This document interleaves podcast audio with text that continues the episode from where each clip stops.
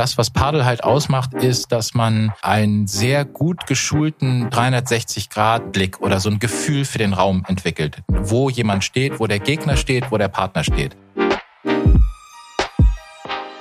Du erkennst auch die unterschiedlichen Charaktereigenschaften von jemandem sehr schnell im Paddel, wie er sich verhält. Ich habe zum Beispiel über meine Geschwister Sachen rausgefunden, wie die sind, wie ich sie auf dem Paddelplatz erlebe. Was muss passieren, dass du bei der anstehenden Europameisterschaft unter die Top 3 kommst? okay. Oh, unter die Reicht schon. Ja. Paddle der Paddle-Podcast mit Jasper Ahrens und Peter Rosberg. Auf dem Weg zum weltweiten Boom oder übertriebener Hype. Alles über die größte Boomsportart im Paddle-Podcast. Hallo Jasper. Kommst du, noch? Du, du, hast die auf Tempo gedrückt ja, ja. und jetzt muss ich dir selbst die Begrüßung aus der Nase ziehen. Ich wollte also. nur kurz eine Verzögerung reinbringen und dein Gesicht sehen. Hallo ja. Peter.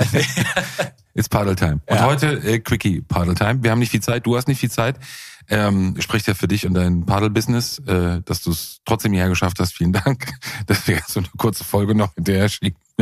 Aber gut, dann, dann ist das halt so. das ist einfach nur ein Arzttermin, den ich danach habe. Der hat gar nichts mit dem Padel-Business zu tun. Aber Ach Gott, musst du das jetzt sagen? Das hätte wenigstens ja. zur Geschichte gepasst.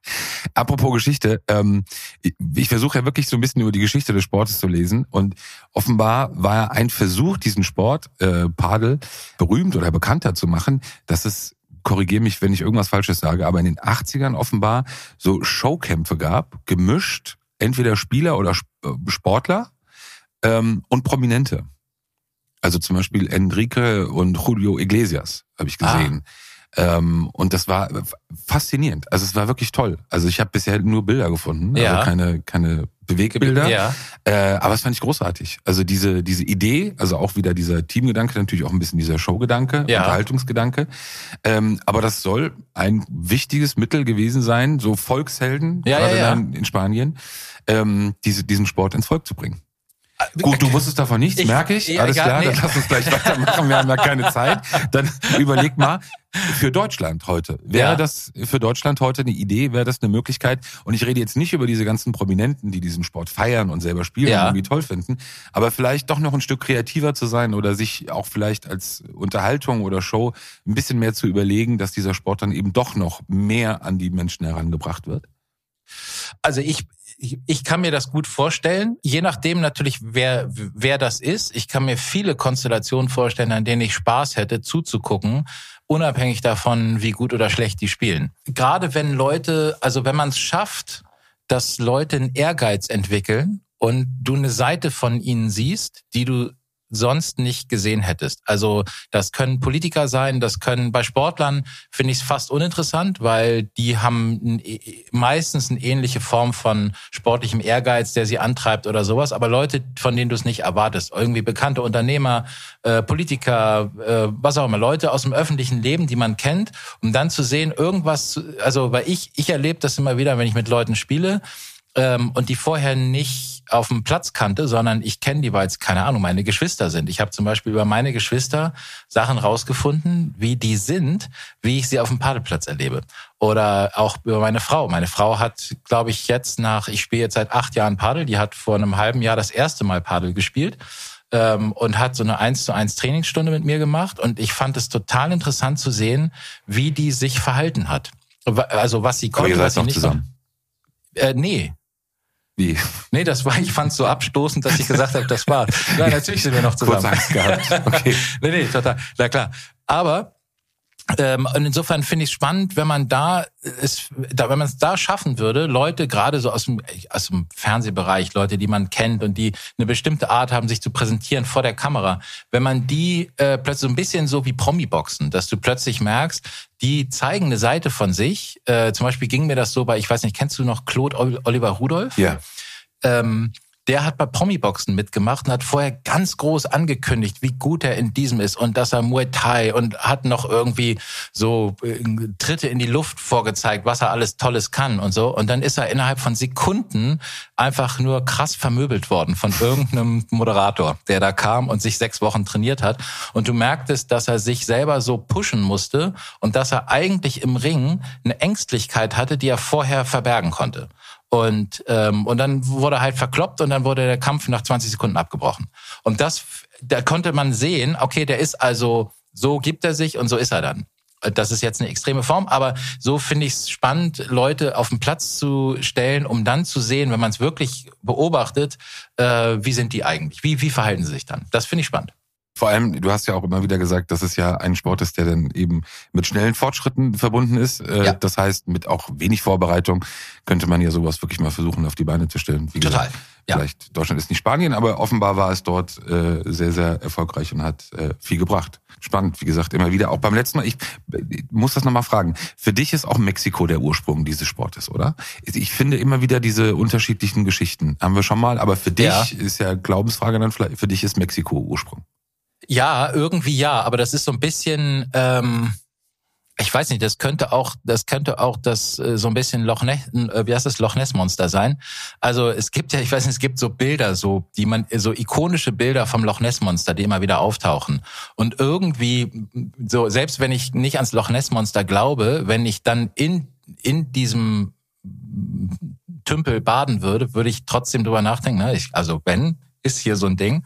Äh, es gibt Bilder von diesem ursprünglichen Paddel, äh, wie sagt man das, ähm, Erfinder, äh, die rumgeistern, aber es gibt immer nur die ein oder zwei immer wieder gleichen Fotos. Mhm. Insofern, die habe ich irgendwie so ein bisschen, deswegen Loch Ness Monster, die habe ich so abgespeichert, ey, das ist der. Wenn jetzt jemand käme und sagen würde, der ist AI generiert und den gibt's gar nicht, den hat sich irgendwer ausgedacht, das ist eigentlich ein Typ, den haben sie mit Photoshop so einen Schläger in die Hand gepackt, könnte ich auch nicht das Gegenteil beweisen. Also ich weiß es schlicht nicht. Ähm, ich finde die Geschichte so charmant, dass ich sie glauben will und finde sie zumindest ähm, charmanter als die meisten anderen Geschichten, die ich dazu gehört habe. Insofern will ich sie glauben und bis eine Geschichte kommt, die ich interessanter finde, glaube ich sie auch. Dann schicke ich dir mal ein Foto äh, aus New York. Das hat sich bei mir eingebrannt. Ja zu dieser Theorie, dass Ach, ja, ja, ja, eben dieser Pastor oder äh, dieser Kirchen ja, und, dann, äh, und ab dann kann ich dir sagen, glaube ich dann das. Okay. ähm, Zitat, äh, mit Fußball zusammen ist das für mich der geilste Sport der Welt. Wird nicht schwer sein zu erraten, wer es gesagt hat. Ich glaube, das ist die, äh, das ist die redacted Form von Jürgen Klopp. Ähm, wir haben selber netterweise von ihm auch mal so ein Endorsement-Video gekriegt für ein Turnier, was wir veranstalten wollten. Und da hat er auch gesagt, ich ähm, ne, er hatte irgendwann mal, glaube ich, gesagt, das ist der geilste Sport. Ich musste 50 Jahre alt werden, um den geilsten Sport der Welt zu entdecken. Ich glaube, dass seine Sponsoren sich gemeldet haben, gesagt haben, können wir da noch mal einmal eine Ergänzung zu formulieren? Wir geben relativ viel Geld dafür aus, dass wir im Fußballbereich mit dir werben. Und ich glaube, das ist die ergänzte Form, die er dafür genutzt hat. Ähm, aber ich meine, er spielt wahrscheinlich in seiner Freizeit wenig Fußball und ich glaube, er spielt in seiner Freizeit sehr, sehr viel Paddel. Ja, er scheint begeistert zu sein. Sein Sohn oder einer seiner Söhne ist ja im Business, äh, im Paddle-Business unterwegs, ja. auch hier in Berlin. Jetzt lass uns mal aber äh, nicht über die Faszination, vor allem von, von vielen Fußballern sprechen, sondern Padel wird ja auch offenbar als Trainingsmethode oder äh, Trainingsmethodik im Fußball auch immer mehr ähm, benutzt. Hast du eine Erklärung dafür, wo Schnittstellen oder wo gerade jetzt Fußball und Padel zusammenpassen, dass es wirklich diesen Mehrwert hat im Trainingsgestaltung? Ja, ich habe tatsächlich auch schon mit Leuten darüber gesprochen. Ich weiß, dass der HSV hat, glaube ich, auf seinem äh, auf dem Dach von seinem äh, Leistungszentrum irgendwie einen Platz und das haben mehrere, also Stichpunkt Jürgen Klopp, die haben ja auch einen Court in, äh, auf ihrem Trainingsgelände in äh, Liverpool. Borussia Dortmund hat oder will einen Platz bauen oder hat schon eingebaut. Ähm, ich habe es mir erklären lassen von Leuten, die das genutzt haben, weil ich glaube, dass auch relativ viele ähm, Vereine, die so ihr Wintertrainingslager in Spanien gemacht haben, nicht nur in der Freizeit dann da Paddel spielen, sondern entdeckt haben, dass es zu Trainingszwecken auch Sinn macht, diese Plätze zu nutzen. So wie ich es verstanden habe, ist es zum einen, äh, das, was Paddel halt ausmacht, ist, dass man ähm, einen sehr gut geschulten 360-Grad-Blick ähm, oder so ein Gefühl für den Raum entwickelt, wo jemand steht, wo der Gegner steht, wo der Partner steht. Und äh, das, äh, das ist beim Paddel, würde ich fast sagen, eins der wichtigsten, äh, der sagt mal, eins der wichtigsten ähm, Voraussetzungen, um das gut zu können, zu wissen, was macht der Partner, wo stehen die Gegner und was macht Sinn jetzt zu machen. Das, was man zum Beispiel auch, glaube ich, immer ähm, äh, Toni Groß nachsagt, dass er diesen 360-Grad-Blick so gut drauf hat, dass wenn man äh, zu jedem Zeitpunkt ähm, das Spiel stoppen könnte, könnte Toni Groß einem besser als die meisten sagen, wo jeder Spieler auf dem Platz steht. Und ich glaube, das kann man mit Padel sehr gut schulen und auch die Kommunikation miteinander, weil Padel eben sehr kommunikationsstark ist. Man muss die ganze Zeit sprechen. Man muss die ganze Zeit mit seinem Partner besprechen. Also man muss für den Partner mitgucken und ihm quasi im Idealfall sagen, wo er hinspielen soll, weil er auf den Ball konzentriert ist und sein Partner kann gucken, was machen die Spieler. Der eine bleibt vielleicht hinten, der andere kommt vor, also muss man ihm das mitteilen, um zu sagen, Mitte offen oder beide kommen vor oder spiel den Lob oder wie auch immer.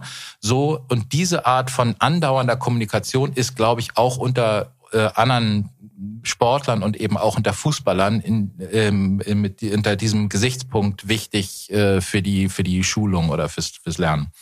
Man spricht ja oder liest ja immer wieder dann auch bei Trainingsgestaltung, Teambuilding-Maßnahmen.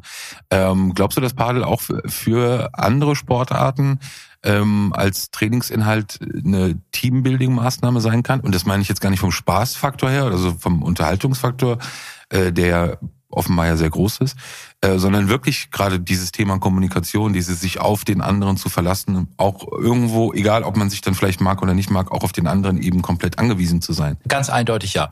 Und wir sehen es auch immer wieder, bei den Anlagen tauchen auch immer mehr Mannschaftssport, äh, also Mannschaften aus dem Mannschaftssportbereich auf. Ähm, die, also ob das Hockeymannschaften sind oder Handballmannschaften oder Fußballmannschaften, die da auftauchen und die merken, also ich habe neulich war ich zum Beispiel, da hat ähm, in, in bei Padel Berlin ähm, Union Berlin äh, gespielt mit einer Truppe. Und die spielen dann so so ein Mix in, wo die immer, die tauschen immer und dann spielt der mal mit dem, der mit dem. Und man sieht natürlich auch, wer kann mit wem, wie verhält sich jemand. Und was ich vorhin auch sagte, du erkennst auch die unterschiedlichen äh, Charaktereigenschaften von jemandem sehr schnell im Paddel, wie er sich verhält, wie selbstlos oder wie wie mannschaftsdienlich, obwohl es nur ein eins plus eins Sport ist oder nur man zu zweit spielt.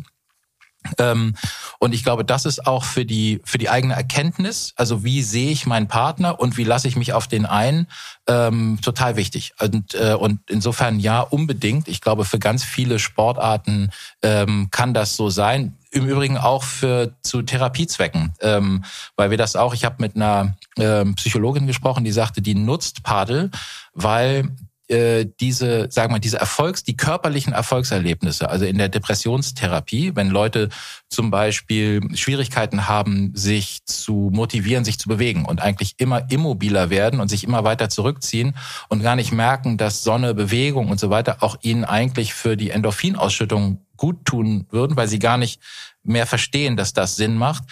Wenn man das aber koppelt und die wissen, das ist fast wie so eine Art Pflichtprogramm, sie sehen dann die eigenen äh, Fähigkeiten, wie die sich entwickeln. Also diesen schnell, diese schnelle Lernkurve, von der wir sprachen, die natürlich auch euphorisiert und die auch dazu führt, dass man sagt, dass man es wieder machen will. Und so kommt man plötzlich darin, ähm, zum Beispiel, es wird ja immer gesagt, geh doch laufen, geh doch joggen. Und für viele Leute ist es super langweilig, weil es sich, weil es eintönig ist und bis die die Benefits ähm, erleben oder irgendwie spüren vom Laufen, vergeht so viel Zeit, dass sie es meistens wieder eingestellt haben. Und das, glaube ich, da kann Paddel helfen, weil du sehr schnell merkst, schon nach dem ersten Mal ähm, sagen die Leute, das will ich sofort wieder machen. Mega spannend. Äh, vielleicht auch eine Idee als Gast, äh, die Dame mal einzuladen. Absolut, Finde ich total. Äh, großartig. Ja, ja, total. Sehr spannend. Ja. Da du ja weg musst, äh, zum Abschluss eine kurze Frage. Ja. Ähm, was muss passieren? Ähm, du warst ja wirklich sehr bescheiden, deshalb muss ich jetzt ein bisschen höher ins Regal greifen, dass du bei der anstehenden Europameisterschaft unter die Top 3 kommst? okay. Oh, unter die Reicht schon. Ja. Ähm, das ist eine ehrliche Selbsteinschätzung. Ja, ja, ja. Ich, äh, boah, soll ich es wirklich ausführen? Äh, dass es müsste passieren, äh, da reicht schon nicht mehr ein einzelnes Ereignis. Da müsste nicht nur eine Mannschaft irgendwie mit, äh, ich weiß nicht, äh, verhindert sein durch. Äh, also ich sag's mal so: Vielleicht geht was am grünen Tisch. Sehr schön, schönes Schlusswort. Danke, Jasper. Danke. Tschüss. Paddle Time. Der Paddle Podcast mit Jasper Ahrens und Peter Rosberg.